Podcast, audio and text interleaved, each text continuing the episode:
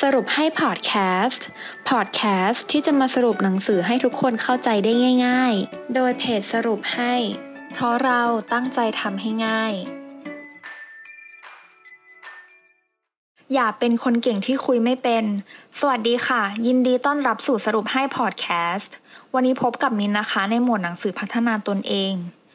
อย่าเป็นคนเก่งที่คุยไม่เป็นนะคะ เป็นหนังสือจากสำนักพิมพ์วีเลน ซึ่งเขียนโดยคุณยาสุดะทาราชิ ปัจจุบันนะคะ เขาดำรงตำแหน่งประธานกรรมการบริษัท Pan Nation Consulting Group และก็เป็นอาจารย์พิเศษประจำคณะวิทยาศาสตร์ และวิศวกรรมศาสตร์ที่มหาวิทยาลัยวาเซดะ ในปี 1990 ค่ะเขานะคะได้เปิดคอร์สฝึกอบรมภาษาอังกฤษสำหรับองค์กร และยังเป็นวิทยากรในด้านการสื่อสารทางธุรกิจ รวมทั้งทำงานเป็นที่ปรึกษาจัดฝึกอบรมให้กับบริษัทกว่า 1,700 แห่ง จึงเคยให้คำชี้แนะกับพนักงานทั่วไปและระดับหัวหน้างานมากกว่า 1,000 คนนะคะ ก่อนที่จะเริ่มนะคะ มิ้นมีคำถามค่ะ คุณจะเลือกเป็นใครคะระหว่างคนเก่งธรรมดากับคนเก่งชั้นแนวหน้า ให้เวลาคิดติ๊กตักติ๊กตักอะถ้าได้คำตอบแล้วนะคะสองอย่างนี้จะแตกต่างกันตรงที่คนเก่งทำงานดี คือคนเก่งที่ธรรมดาค่ะ แต่ถ้าเป็นคนเก่งและมีทักษะคุยเล่น บวกทำงานดีอีก ก็จะเป็นคนเก่งชั้นแนวหน้าเลยค่ะ เพราะว่าการคุยเล่นเนี่ยมีพลังที่ยิ่งใหญ่ที่สามารถเปลี่ยนแปลงชีวิตคุณได้เลยนะคะ เรามาเริ่มเข้าสู่เนื้อหากันเลยนะ ในหนังสือเล่มนี้นะคะ ก็จะมี 6 ขั้นตอนในการพัฒนาทักษะการคุยเล่นค่ะ ขั้นตอนที่ 1 คือเปิดตัวให้ดี ขั้นตอนที่ 2 มีหัวข้อ ขั้นตอนที่ 3 เปิดใจ ขั้นตอนที่ 4 สารต่อความสัมพันธ์ ขั้นตอนที่ 5 ถามเข้าประเด็น และขั้นตอนสุดท้าย ฝึกฝนค่ะ ขั้นตอนแรกเปิดตัวให้ดี คือวิธีเริ่มต้นคุยเล่นค่ะ เวลาจะเริ่มต้นคุยเล่นกับคนแปลกหน้าหรือคนที่เราเพิ่งจะเคยเจอครั้งแรกนะคะ ให้ทักทายเขาด้วยความนอบน้อม มีสัมมาคารวะพูดจาไพเราะค่ะแล้วก็ตามด้วยเล่าเรื่องผิดพลาดเล็ก ๆนะคะ ที่อาจจะเกิดขึ้นกับชีวิตคุณหรือว่าเมื่อเช้านี้ เช่น โอ้ยขอโทษด้วยค่ะ พอดี มาสาย เป็นคนตื่นสายค่ะ หรือว่าอะไรเงี้ยค่ะ แบบเล่าเรื่องตลกตลกให้มันมีความผ่อนคลายระหว่างคุณกับคู่สนทนาค่ะ ต่อไปนะคะ ก็ให้ใช้เสียงดึงดูดค่ะ น้ำเสียงนะคะ มีผลอย่างมากต่อการคุยกับคู่สนทนานะ ถ้าคุณใช้เสียงแข็งแบบนี้ค่ะ คือเขาก็จะสัมผัสได้ว่า เออ รู้สึกไม่เฟรนลี่จังรู้สึกแข็งจัง แต่ถ้าคุณใช้เสียงแบบอย่างเงี้ยค่ะ แบบเสียงไพเราะ น่าดึงดูดเขาก็อยากจะคุยกับคุณค่ะ แล้วก็เวลาคุยนะคะ ก็แบ่งประโยคให้ชัดเจนค่ะว่า เออ คุยเรื่องนี้อยู่นะ แล้วก็แบ่งการเว้นวรรคให้ชัดเจนค่ะ คือทำให้เขาเออเข้าใจในสิ่งที่คุณกำลังสนทนาค่ะ และสุดท้ายนะคะ มีเป้าหมายในการคุย การคุยอะค่ะอย่าคุยไปเรื่อยนะคะ คุยไปเรื่อยๆเรื่อยๆอย่างเงี้ยอาจจะทำให้เขาเบื่อได้ ก็เมื่อคุยไปถึงสักระยะหนึ่งอะค่ะ ก็อาจจะให้ลองไปทำอย่างอื่นต่อเนาะ คือเริ่มต้นยังไงก็ได้ค่ะ ให้คู่สนทนารู้สึก ชื่นชอบแล้วก็ไว้วางใจในตัวคุณค่ะ ขั้นตอนที่สองมีหัวข้อคือวิธีการเลือกหัวข้อคุยเล่นค่ะ ให้นึกไว้เลยนะคะ ว่าถ้าคุยทั่วไปเนี่ยคือการคุยตื้นๆทั่วไปเช่น เออวันนี้อากาศเป็นยังไง วันนี้กินอะไรมา แต่ถ้าอยากคุยให้เขารู้สึกใช่ ให้คุยเรื่องที่ลึกค่ะ เช่น เราอาจจะเห็นเขาใส่นาฬิกา Apple แล้วก็อาจจะทักว่าเอ้ยใช้แบบใช้ Apple Watch เหมือนกันเลยเนี่ย เออรู้สึกว่าการใช้ Apple Watch มาเป็นระยะเวลาเท่านี้เท่านี้รู้สึกว่าทำให้สุขภาพดีขึ้นมากเลยนะคะ แล้วคุณก็จะสามารถคุยต่อไปเกี่ยวกับหัวข้อนี้ได้เลย แล้วก็เวลาคุยอะค่ะ อย่าไปพูดกระทบใครเนาะแบบพยายามพูดถึงแต่เรื่องของของคุณสองคนเองก็ได้ค่ะ ที่คุณมีความสนใจร่วมกันอะจะจะได้ไม่ต้องไปกระทบใครทำให้เขารู้สึกไม่โอเคเนาะแล้วก็อย่างค่ะเวลาคุยกันเนี่ย เรื่องที่น่าสนใจค่ะมักดีกว่าเรื่องตลกเนาะเราไม่จำเป็นต้องทำตัวตลกตลอดเวลาทำตัวขำตลอดเวลา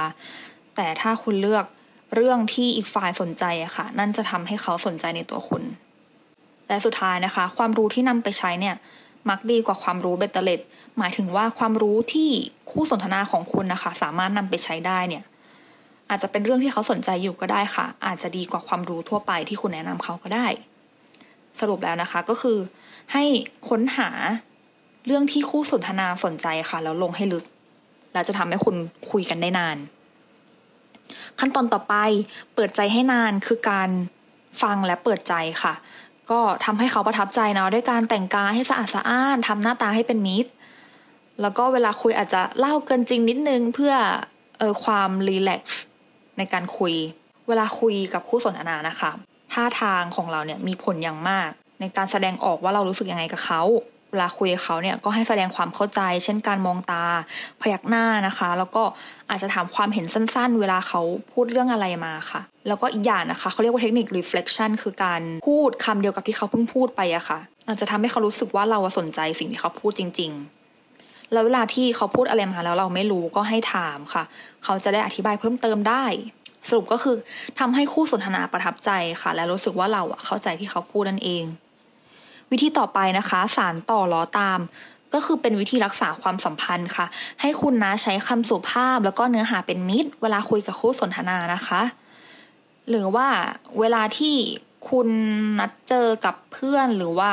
คุณไปเจอคนรู้จักโดยบังเอิญอย่างเงี้ย ก็ ถ้าคุณนึกไม่ออกว่าจะคุยเรื่องอะไรนะ บางคนแบบนึกไม่ออกก็จะถามแค่แบบเออมากับใครอย่างเงี้ย แต่คุณอาจจะนึกถึงเรื่องเก่าที่คุยค้างกันไว้รอบที่แล้วอะค่ะ เช่น รอบที่แล้วคุณอาจจะคุยค้างไว้เรื่องผมทรงใหม่อะไรเงี้ย คุณก็อาจจะทักเขาว่า เอ้ยไปตัดผมมาหรอ เออไปย้อมผมมาหรอเป็นไงบ้างเงี้ยค่ะ มันก็แสดงถึงความใส่ใจเนาะว่าเราเออใส่ใจเขา หรือว่าเวลาไปหาญาติหรือไปหาคนรู้จักอะค่ะ เวลาของฝากไปให้เนี่ยไม่จำเป็นต้องแพงค่ะ แต่ว่าเป็นของฝาก ที่มันทัชที่มันทัชกับใจเขาน่าจะดีกว่าเนาะเพราะว่าเมื่อคุยกันอีกครั้งอะค่ะ ให้รักษาระยะความสัมพันธ์เดิมให้ได้ แล้วก็เลือกวิธีคุยให้เหมาะสมตามคนนั่นเองนะคะ วิธีที่ห้าคือถามเข้าประเด็น เป็นวิธีเข้าเรื่องค่ะ อันนี้ก็คือจะเริ่มเข้าประเด็นเรื่องที่จะต้องคุยแล้วเนาะก็พยายามเชื่อมเชื่อมเรื่องเชื่อมเล่นนะคะ แบบเล่าเล่าเรื่องเล่นๆก็ได้กับประเด็นที่เรากำลังจะพูดถึง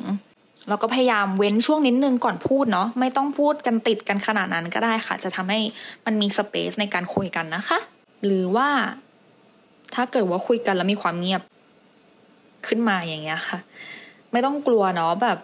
คือคุณก็พยายาม คือคุณก็จริง ๆ ความความเงียบไม่ใช่ความน่ากลัวนะคะ มันอาจจะทำให้เออคุณกับคู่สนทนาค่ะ แบบมีจังหวะแล้วก็มีเวลาในการในการพักสักคู่ก็ได้อย่างเงี้ย เออแบบคุณไม่จำเป็นต้องรีบเร่งหาเรื่องคุยตลอดเวลาก็ได้ค่ะ เพราะว่ามันจะทำให้ดูอึดอัดมากกว่าเวลาที่ใครบางคนพูดเยอะๆเนาะสรุปแล้วก็คือนะคะ ให้รักษาบรรยากาศการคุยเล่น แล้วก็เชื่อมโยงเข้าประเด็นนั่นเอง และขั้นตอนสุดท้าย ฝึกฝน เอาไว้ฝึกในโอกาสต่างๆนะคะ ฝึกทุกข้อตั้งแต่ข้อหนึ่งถึงข้อห้าตั้งแต่เปิดตัว แล้วก็มีหัวข้อคือให้คุณฝึกฝึกคุยเล่นกับคนที่ไม่รู้จักบ่อย ๆ ค่ะ การเปิดใจคือการฝึกเล่าเรื่องให้เพื่อนร่วมงานฟัง บางคนเนี่ยทำงานร่วมกันมาหลายปีแล้วเนาะแต่ยังไม่เคย คุยเรื่องเล่นๆกันเลยนะคะ ลองคุยเรื่องเล่นๆต่อกันนะจะอาจจะทำให้คุณสนิทกันมากขึ้นก็ได้ค่ะ การสานต่อคือ ให้คุณนะคะ ลองฝึกคุยเล่นกับคนที่คุณรู้สึกรับมือได้ยาก อาจจะเป็นเจ้านายก็ได้หรืออาจจะเป็นลูกน้องเพื่อนร่วมงานที่คุณรู้สึกว่าคนนี้แบบไม่ไหวจะเคลียร์จริง ๆ อะไรเงี้ย ลองนะลองเปิดใจลองลองคุยเล่นกับเขาลองเปิดใจดูว่า เออจริง ๆ เขาอาจจะ คุยกับเราได้ก็ได้เนาะและการถามเข้าประเด็นค่ะ ลองฝึก เชื่อมโยงด้วยเกมทายปริศนา อาจจะเอ๊เรื่องต่อไปคืออะไรหน้าแบบ พยายามทำเป็นเกมให้เขาทายอะค่ะ มันจะได้สนุกสนานขึ้นเนาะพอทักษะการคุยเล่นไม่ใช่พรสวรรค์นะคะ มันก็จะเกิดได้จากการฝึกฝน สรุปอย่าเป็นคนเก่งที่คุยไม่เป็น การคุยเล่นนะคะ เปรียบเสมือนประตูสู่ความสัมพันธ์ต่างๆ มันก็คือเป็นจุดเริ่มต้นอะที่ทำให้อีกฝ่ายยอมรับในตัวเรา แล้วก็สารสัมพันธ์ให้แนบแน่นมากยิ่งขึ้น